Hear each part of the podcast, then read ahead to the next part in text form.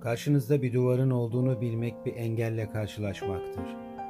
Aynı duvarın diğer bir yüzünün de olduğunu bilmek bu engeli tanımlamaktır. Diğer yüzünden sonra başka bir duvarın daha olduğunu bilmek birden fazla engelle karşılaşma olasılığıdır. Son duvarın arkasının gökyüzü olduğunu hissetmek umutlu bir varsayımdır. İlk duvardan sonra gökyüzünün varlığını beklemek çoğu zaman hayal kırıklığıdır. Daha önce orada bir duvar olmadığını düşünmek bir zaman sonra bunaltıcıdır. Duvarı başka birinin sizi oradan çıkmasın diye yaptığını düşünmek oldukça kışkırtıcıdır.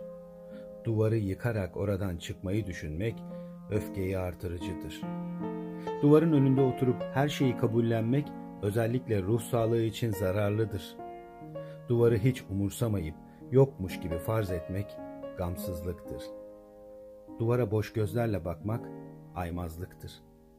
Sen nasıl bakarsan duvarda sana öyle bakar. Unutma.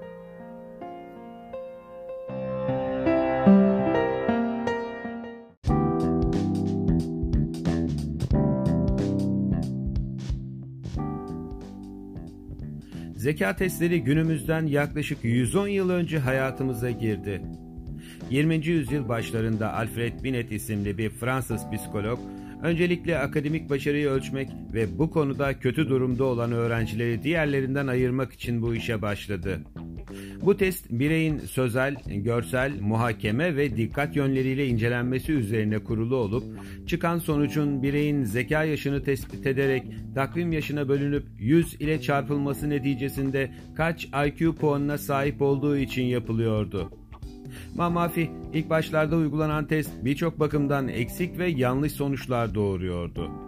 Örneğin aynı testi hiçbir değişiklik yapmadan İngilizceye çevirip kullanan Amerikalılar beyazlarla zencilerin, kadınlarla erkeklerin arasında bariz farkların olduğu sonucuna bile varabiliyordu. Tabi bu durumda ciddi ve yanlış ayrımlara sebep oluyor ve bazı insan ırk ve cinsiyetlerinin bazılarından daha üstün olduğu gibi yanlı bir tutum sergilemesine neden oluyordu. Takdir edersiniz ki Fransız kültürüne ve eğitim modeline göre yapılandırılmış bir test başka bir kültür ve eğitim anlayışına sahip insanlara ne derece hitap edebilir? Neyse ki bu yanlış anlama zaman içerisinde en aza indirgenerek testlerin daha objektif olması sağlandı ve günümüzdeki hallerini almayı başardı. Tabi bu daha da geliştirilemeyeceği anlamına gelmemeli. Müzik